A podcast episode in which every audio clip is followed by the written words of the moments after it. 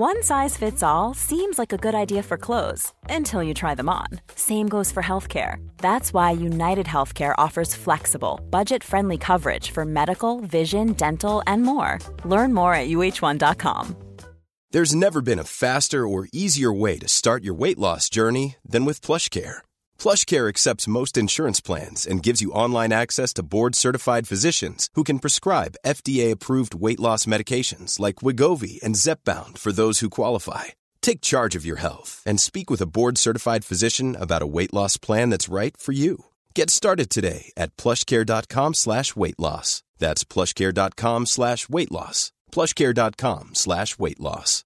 This is Paige, the co-host of Giggly Squad, and I want to tell you about a company that I've been loving, Olive and June. Olive and June gives you everything that you need for a salon quality manicure in one box. And if you break it down, it really comes out to $2 a manicure, which is absolutely insane. It's also so easy to get salon worthy nails at home with Olive and June. The difference between how your nails used to look when you did them yourself and now with the Manny system is a complete game changer. The best thing about Olive and June too is it's a quick dry. Dries in about one minute, lasts for five days, and full coverage in up to one to two coats. Visit oliveandjune.com slash perfectmani20 for 20% off your first system. That's oliveandjune.com slash perfectmani20 for 20% off your first system.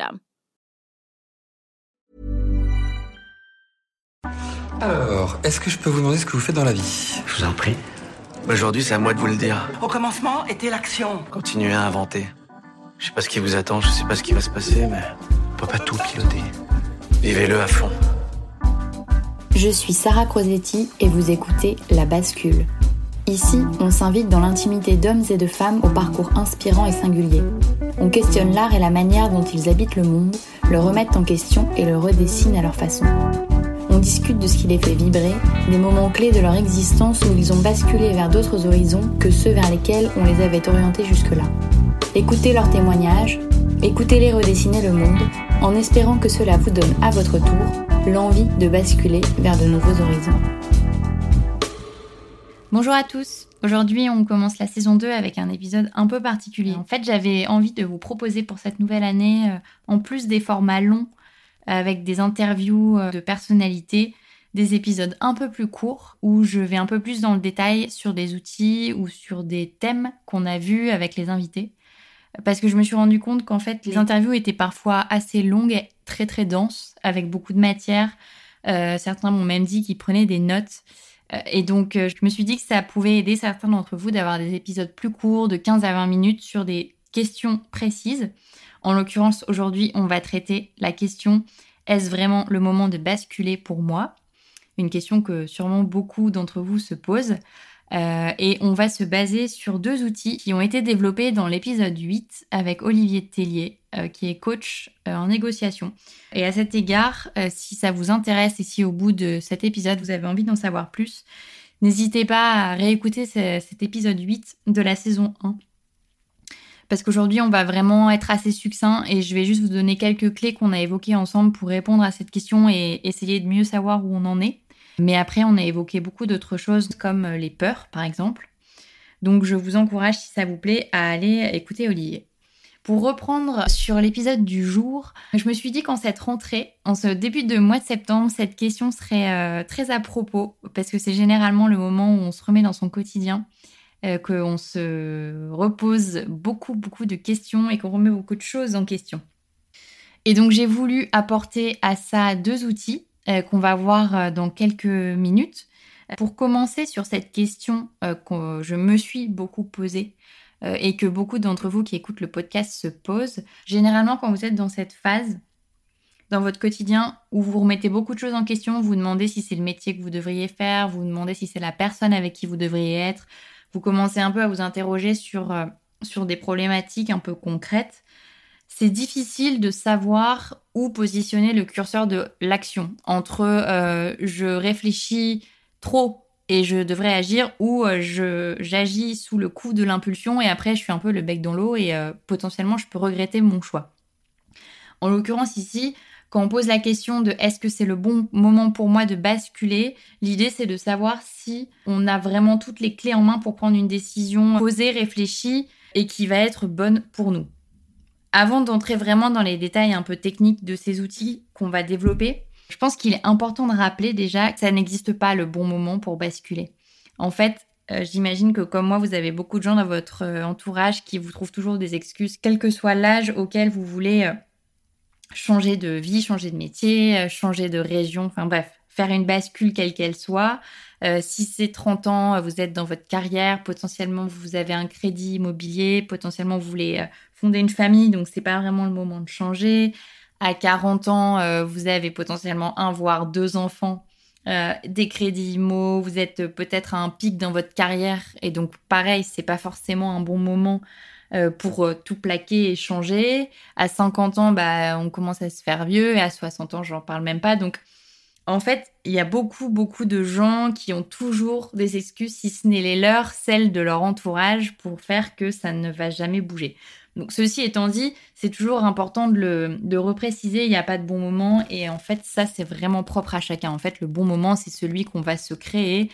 En fait le bon moment c'est celui où on est solide dans ses baskets pour affronter tous les aléas et les inconnus parce que c'est des décisions généralement qui vont impliquer euh, des chamboulements dans notre quotidien. Donc en fait il n'y a pas de bon moment à proprement parler. En revanche, il y a certaines conditions qu'il est quand même préférable de vérifier avant de tout envoyer valser.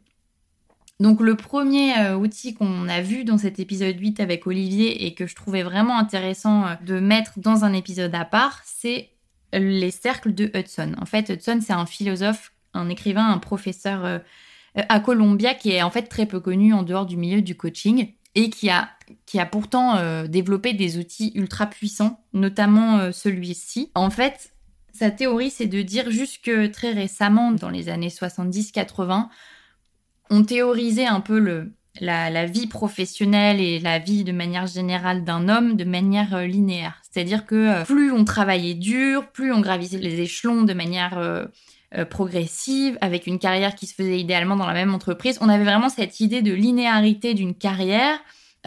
pareil dans le couple, on était sur une linéarité du couple avec des couples qui durent dans le temps et cette idée d'effort euh, qui mènerait de toute façon à une constante amélioration euh, du boulot et de la qualité de vie. Et en fait, lui, ce qu'il dit, c'est que récemment, ça, ça a été complètement chamboulé. En fait, on n'est plus du tout sur une version linéaire, mais on est plus sur une vision euh, cyclique. Pour Hudson, on passe progressivement au cours de sa vie, et plusieurs fois, selon les gens, par quatre phases. Alors la première phase, c'est une phase où on est aligné avec ses valeurs, on est aligné avec ce qu'on fait. C'est vraiment une phase énergique. On se lance, on crée des choses, ça a du succès, on est enthousiaste. C'est vraiment une phase très alignée et en fait c'est la phase qu'on recherche tous.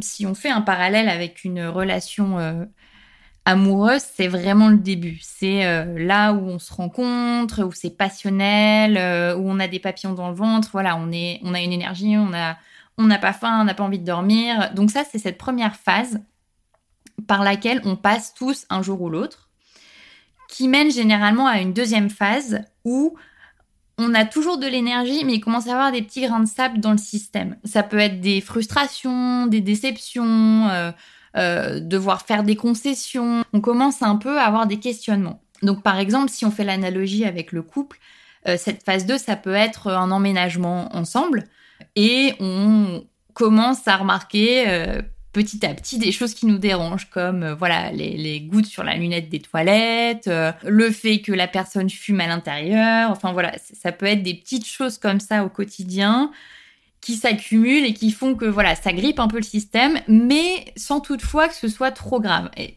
si on fait un parallèle avec la vie professionnelle, ça peut être quelqu'un voilà dans son boulot qui euh, petit à petit a des déconvenus ou qui est déçu à une ou deux reprises par son chef. Ou, enfin voilà, c'est des petites choses qui qui progressivement se, viennent se coupler au quotidien. Et ça peut aussi euh, déboucher sur une phase 3, qui est là une phase pour le coup où il y a très peu d'énergie. C'est une phase où vraiment euh, on se désengage complètement. Ça peut être sous différentes formes. Ça peut être sur un repli sur soi, avec du cocooning, on n'a plus trop envie de voir les autres, euh, on se décourage ou alors on se résigne. on n'agit pas, il n'y a pas d'action dans cette phase. C'est vraiment une phase où là, on est dans le brouillard complet, on ne sait plus où on est, on est démotivé, et donc ça, sûrement que quelques-uns d'entre vous le, ressentent dans leur boulot. ce que récemment on a appelé de démission euh, silencieuse. En fait, il y a eu beaucoup d'articles autour de ça dans les journaux, qui est une tendance actuelle. C'est-à-dire que les gens ne démissionnent pas, mais ils démissionnent de manière euh, imagée en en faisant le moins possible dans leur boulot actuel. En fait, en faisant comme s'ils n'étaient plus là, sauf qu'ils ne démissionnent pas. Donc ça, par exemple, c'est typique d'une phase 3. Donc c'est un, voilà, un désengagement complet. Et c'est vraiment une phase où, euh, où tout est remis en question. Et typiquement, dans un couple, pour reprendre cette analogie, ça va être la phase où euh, on se demande vraiment si on a envie de vivre avec cette personne, comment on a pu vouloir vivre avec cette personne alors qu'on ne se sent pas aligné sur le quotidien euh, Est-ce qu'on ferait pas un break? Enfin voilà, c'est vraiment une phase qui est très mouvementée. Et ça, ça va mener à une phase 4, euh, qui est la dernière phase qui a été théorisée par Hudson, qui est en fait une phase où tous ces questionnements qu'on a eus font que le brouillard commence un peu à se, à se dissoudre, qu'on commence à percevoir les choses qu'on veut, les choses qu'on veut pas, euh, et qu'on commence à retrouver une énergie. En fait, la phase précédente était une, une phase où l'énergie était vraiment quasi nulle, et là, progressivement, on retrouve une énergie, on retrouve un sens, on retrouve en tout cas une motivation, on va explorer des nouvelles choses, on va expérimenter, etc. Et ça va reboucler à nouveau sur une phase 1. Donc ça, c'est les quatre phases, et ça, je trouvais vraiment ça puissant comme outil parce que je pense qu'en vous en parlant, vous devez vous rendre compte que vous êtes passé par ces quatre phases au cours de votre vie. Moi-même, euh, j'y suis passée, et pas forcément que dans la vie professionnelle, ça peut être dans la vie privée, ça peut être sur des projets, sur des, euh, sur des hobbies, enfin c'est vraiment un cycle qui peut s'analyser dans vraiment beaucoup de domaines. Et ce qui est intéressant de voir, c'est que généralement, quand on se pose des questions de bascule, on est dans la phase 2 ou dans la phase 3. C'est-à-dire la phase 2, ça commence, on commence à se poser des questions, etc. Ou alors on est complètement dans une phase 3 où là, euh, voilà, on peut être proche du burn-out, c'est plus des questions qu'on se pose, c'est vraiment un mal-être une envie de basculer qui est quasiment euh, instinctive, quoi. Donc ça, ces phases-là et cet outil-là, je trouve qu'il est hyper intéressant pour comprendre déjà nous où est-ce qu'on se situe, où est-ce qu'on va, euh, qu'est-ce qu'il est possible de faire pour passer d'une phase à l'autre, etc. Donc ça, je vous invite vraiment à creuser sur cet outil si ça vous intéresse. Surtout que, en fait, ce qu'on évoquait aussi avec Olivier dans l'épisode, c'est que ce qui peut être un peu euh, un risque, entre guillemets, c'est que on peut rester bloqué entre deux phases. En fait, on peut faire des allers-retours entre des phases sans forcément euh, recommencer le cycle. Je vais expliquer ça clairement par un exemple. Si on a quelqu'un qui, dans son boulot, euh, à un moment s'ennuie, se retrouve frustré par un manque de stimulation, euh, voilà, et qui se dit, bon, je change de boulot pour aller faire plus ou moins la même chose dans une autre boîte, par exemple et que ce schéma se répète. C'est-à-dire que six mois, un an plus tard, cette personne, à nouveau, commence à s'ennuyer, euh, ne trouve plus euh, ce qu'elle était venue chercher, ne, s'épanouit plus, etc. Potentiellement, c'est une personne qui a bâclé une phase. C'est-à-dire que c'est une personne qui a bâclé la transition entre la phase 3 où c'est le marasme, on se pose des questions, etc., etc., et une phase 4 où on va retrouver une énergie, on va retrouver un sens, on va retrouver de nouvelles envies. Et en fait, si cette phase-là est bâclée, ça veut dire qu'on se recycle sans arrêt, mais sur du mauvais, en fait, sans s'être posé les bonnes questions. En fait, ce qui est intéressant, c'est de comprendre que cette personne, donc dans notre exemple, qui sans arrêt va euh, essayer de chercher un boulot ailleurs, en fait, si elle prend pas le temps nécessaire pour comprendre ce qui la frustre dans son travail, ce qui l'ennuie véritablement, en fait, il y a de grandes chances pour qu'à chaque fois elle démissionne et postule dans un job similaire et que en fait ce schéma se répète à perpétuité. Et donc, c'est intéressant de comprendre que il faut essayer de chercher ce qui ne va pas et ce qui nous met en mouvement. Et si on se recycle trop vite, en fait, c'est comme euh, ce que disait Olivier, c'est resservir sans cesse la même limonade jusqu'à ce qu'il n'y ait plus de bulles. Et, en fait, c'est mauvais, c'est nocif pour la personne, bah, sauf si elle aime l'eau sucrée. Ça, c'est vraiment le premier outil que je voulais euh, mettre en lumière euh, pour ce début de saison 2, parce que c'est vraiment un outil qui, qui, moi, euh, m'a fait ouvrir les yeux sur plein de choses et, de me dire, ok, je suis dans cette phase-là, j'en prends conscience. Maintenant, pour aller dans la phase d'après, il y a ça, ça et ça à faire. Donc, je vous invite vraiment à creuser sur le sujet si les cercles de Hudson vous intéressent. Et le deuxième outil que je voulais vous présenter, c'est aussi Hudson qui l'a théorisé. Cet outil, c'est les cinq domaines de vie. Bon, alors ça fait un peu, euh, ça fait un peu secte comme ça, mais en fait, c'est C'est plutôt simple et c'est plutôt euh, malin. Euh, en fait, ce qu'il dit concrètement, c'est que chacun de nous, on est défini par cinq domaines. Donc, on a le domaine personnel, qui est notre capacité à prendre soin de nous, donc à faire des choses pour nous, à se faire plaisir, à consacrer du temps au bien-être, etc. Ça, c'est le premier domaine. Le deuxième domaine, c'est le domaine du couple. Donc ça, c'est comme son nom l'indique, toute la sphère inhérente à la vie de couple, donc quel qu'il soit, le temps que je consacre à l'autre, à la personne avec qui je vis. Le troisième domaine, c'est le domaine familial. On entend la famille au sens large. C'est euh, effectivement le temps que je vais prendre ou que je vais passer euh, pour voir mes parents, mes enfants, euh, ma famille plus éloignée. Et ensuite, on a le quatrième domaine qui est le domaine professionnel. Donc pareil, le temps que je passe au travail, comment je me sens dans mon job, est-ce que je suis épanouie, etc. Et le dernier domaine, le cinquième, c'est le domaine social. Et donc celui-là, il désigne le temps passé avec les autres, euh, les activités qu'on fait, les associations qu'on peut avoir, euh, les hobbies, etc., etc. Et donc en fait, ces cinq domaines, ce que propose Hudson, c'est de les numéroter de 0 à 10 selon le niveau de satisfaction dans chaque. Et donc euh, de savoir effectivement l'état dans lequel on se sent dans chacun de ces domaines. Donc on note de 0 à 10 et on définit un minimum vital euh, qui peut être par exemple 3 ou 4. C'est vraiment là euh, l'état où en dessous de ça, c'est plus possible. Alors, dans chaque domaine, je donne des notes. Et ce que dit Olivier, c'est que si dans au moins deux des domaines, mes notes sont en dessous de 4, enfin en dessous de mon minimum vital, donc qui peut être 3 ou 4, enfin celui qu'on a défini, en fait, il vaut mieux pas se lancer, il vaut mieux pas basculer, et il vaut mieux d'abord résoudre le problème qui fait que cette note est très faible. En fait, si je vous donne un exemple, très souvent, on a des gens, alors je pense que vous avez déjà dû avoir ce genre d'exemple dans votre entourage, euh, qui se disent Bon, ok, là ça va pas très bien euh, dans telle situation.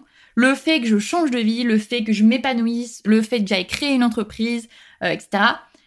Et bah du coup, tout, toutes mes notes de mes autres domaines de vie vont forcément s'améliorer parce que moi-même, je serai plus épanouie. Spoiler alerte, euh, c'est complètement faux. J'imagine que vous avez déjà eu au moins quelqu'un qui vous a dit ou entendu une histoire du style on a fait un enfant parce qu'on s'ennuyait ou on a fait un enfant parce que notre couple allait mal. Donc comme si dormir une heure par nuit pendant les deux prochaines années, changer des couches sales dix fois par jour, euh, en ayant à peine le temps de maintenir une hygiène à un niveau décent, pouvait être une réponse à des problèmes de couple. Et c'est pareil pour euh, une personne qui dit bah euh, moi je vais créer une boîte pour réparer mon couple ou pour réparer ma vie sociale, etc. En fait, ça n'a pas de sens parce que créer une entreprise, c'est des imprévus, c'est du stress, c'est de l'engagement, c'est une implication qui est telle que du coup les autres domaines vont être forcément délaissés, ils vont forcément en pâtir. Donc en fait, ce, ce raisonnement est faux. Donc ce qu'on peut tirer de cet outil qui est aussi très précieux, je trouve, c'est qu'en fait, pour être dans une bonne position sereine de bascule, quelle qu'elle soit, il faut que ces cinq domaines de vie soient déjà pérennes, épanouissants, en paix.